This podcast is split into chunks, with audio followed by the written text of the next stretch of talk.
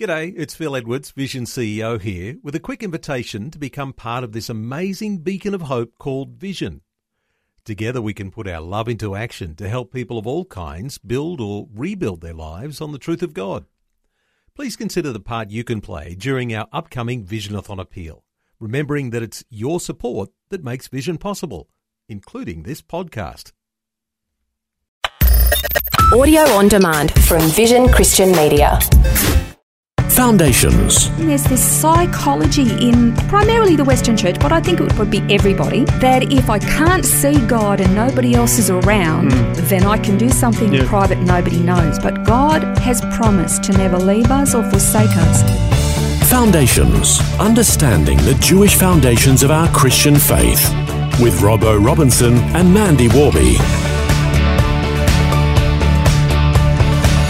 On our last program, we started exploring the question Does God want us to fear Him? And we were just touching on the question about feelings and God's presence as we uh, came to the end of our time. And so we're going to explore it a bit more today, understanding what God really wants. Does He want us to be afraid of Him? And how do our feelings actually play into that? Yeah, sometimes our feelings are can be uh, deceptive. I'm not trying to say that feelings are not important. Feelings are important, and that they're actually a gift that God has bestowed on us.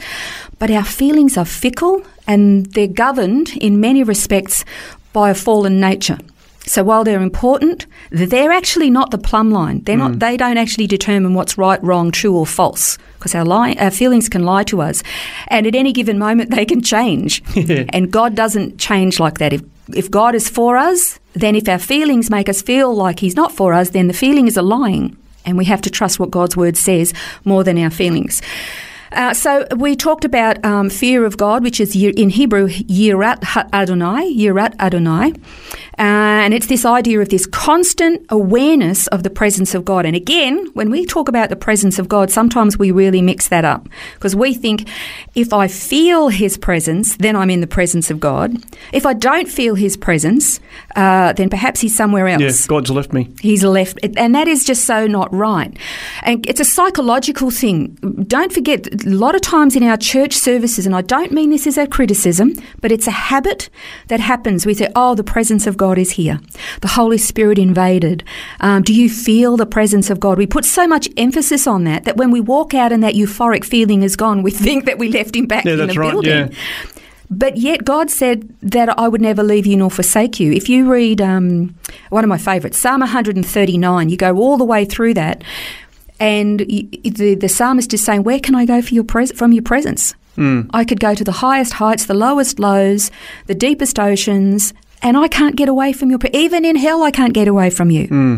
God's presence is with us, and it doesn't matter whether we feel it or not."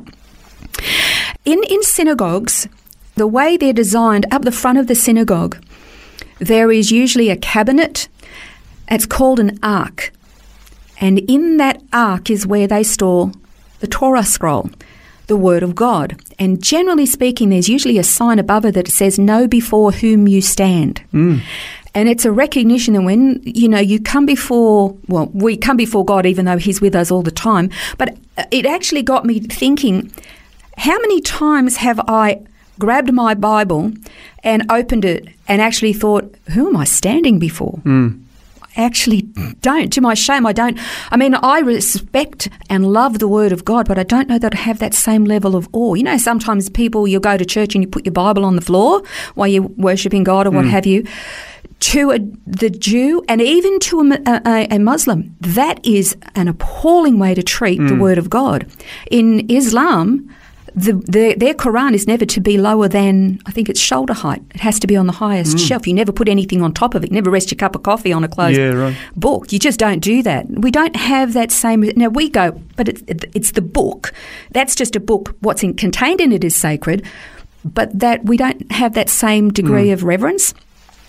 So we have to be really careful. We allow our feelings to um, to guide us all the time when we need to not so much. So in Jewish thought, they point out that study of the scriptures has always got to be done with yirat Adonai. You come before God's word to study it with this reverential love and awe. Otherwise, if it's just academic education in studying the Bible, you get a lot of in- information, but it and for Christians, it can feel a bit dry. I've got to go and study the Bible, and it's really hard going. And it's quite possibly that there's we don't have this reverential or this yirat Adonai. And I have to confess to you, this is a challenge for me because I love to study. I'm a bit of a studier. I'm a researcher. I love digging into all of this stuff, and I can get excited about the information. But I have to kind of. I'm, I was going through this particular study, enjoying it, and thinking, "Mm, I've got to really challenge myself if I have this yirat Adonai when I come to study the Word of God. And again, uh, you know, I could go the other way and think feelings are of no consequence when there still has to again you you go through this obedience. You make this um, obedience to God. You you get this this response you get this consequence of your obedience then comes this emotional response hmm. and and this love that you you have going back to again this obedience we learned with Shema and so, the other really important thing is with Yirat Adonai is there's this moral foundation. With Yirat Adonai, it gives us this inner moral conviction. And when you know that God knows your every thought, doesn't matter whether you feel it, if He knows your every thought, that has to be a motivation that compels us to not just, you know, act good in front of other people, but that at all times.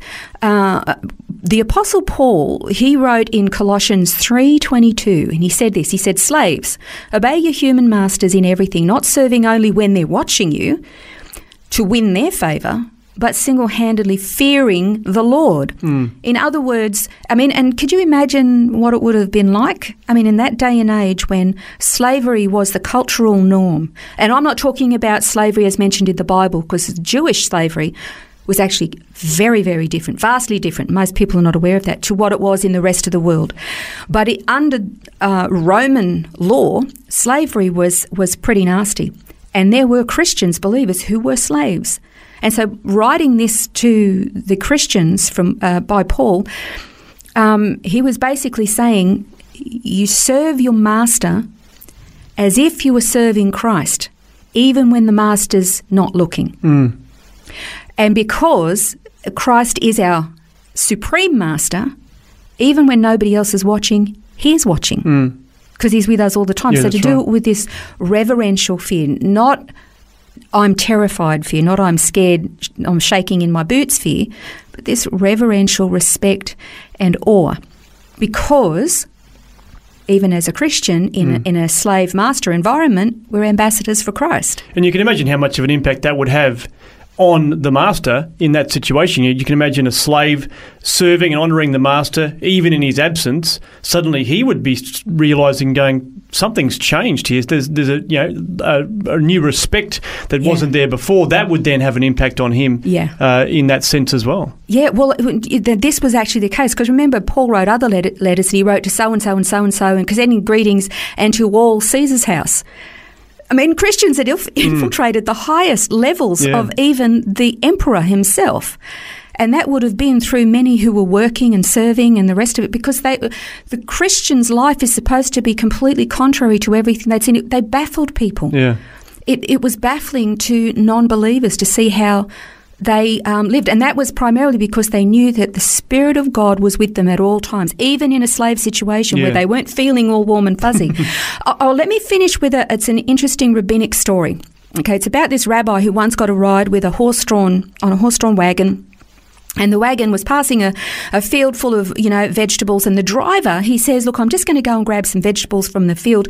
Call out to me if you see anybody coming. And so the driver starts picking vegetables, and the rabbi yells out, We're being seen, we've been seen. And he runs back. He's frightened. He jumps onto the wagon and he's looking around. He said, There's nobody here. What were you doing? And the rabbi says, God is watching. He is always watching, and Yeah. we've been seen. We tend to not think that way. Again, Yeah. there's this psychology in the, primarily the Western Church, but I think it would be everybody, that if I can't see God and nobody else is around, hmm. then I can do something Yeah. in private nobody knows. But God has promised to never leave us or forsake us. And if we have this obedient heart, like we're commanded to in Shema, where we will love God, He commands us to love Him and obey then the consequences of our obedience is going to come back to us. That's when the feeling will come. And this is where this reverential awe and respect, this spine tingling amazement and uh, jaw dropping awe that we have at all the good things that God has done for us comes from. On the next program, we're going to take a look at the wisdom that is found in Hebrew words. That's next time on Foundations. This has been Foundations, a look at the Jewish foundations of our Christian faith. For study notes, resources, and more, see vision.org.au slash foundations. Thanks for taking time to listen to this audio on demand from Vision Christian Media. To find out more about us, go to vision.org.au.